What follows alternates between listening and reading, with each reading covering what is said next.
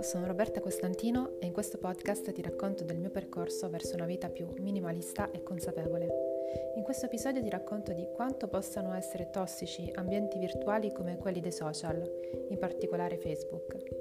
Se ti va di raccontarmi cosa ne pensi, scrivimi su Instagram, mi trovi cercando Roberta Costantino underscore. Buon ascolto!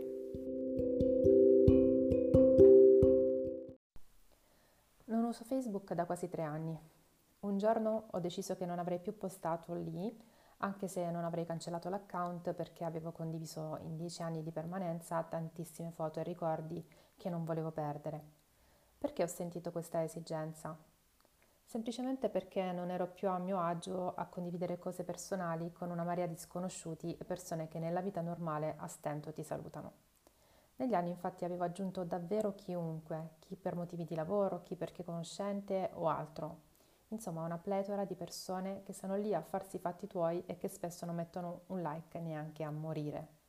Perché se poi una persona che conosci anche solo di sfuggita ti chiede l'amicizia e non gliela dai, sembra brutto, no? Questo era il mio pensiero.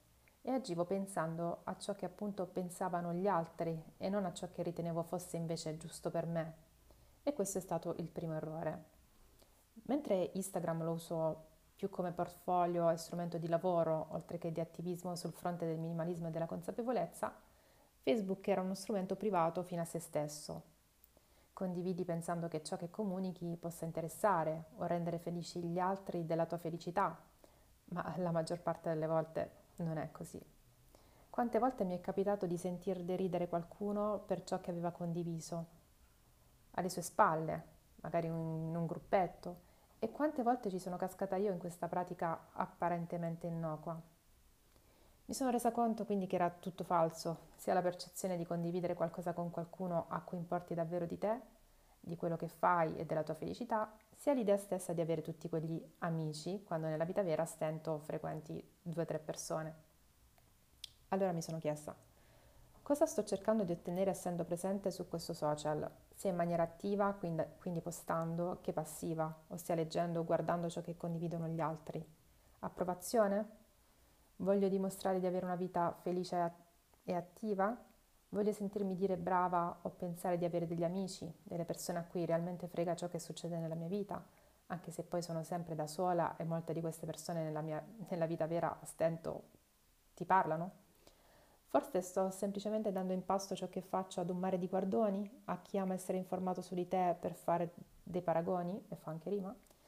Sentivo che tutte queste ragioni non davano un senso alla mia presenza su quella piattaforma. Eliminare contatti non sarebbe stato utile perché erano talmente tanti che ci avrei impiegato una vita. Inoltre sarei rimasta con una trentina di persone a stento, quindi che senso aveva? E così la scelta più saggia di non usarlo più. Ho seguito ciò che sentivo, ne ho analizzato i motivi ed ho preso una decisione. Spesso quando entriamo sui social il nostro umore cambia in base a ciò che vediamo o leggiamo.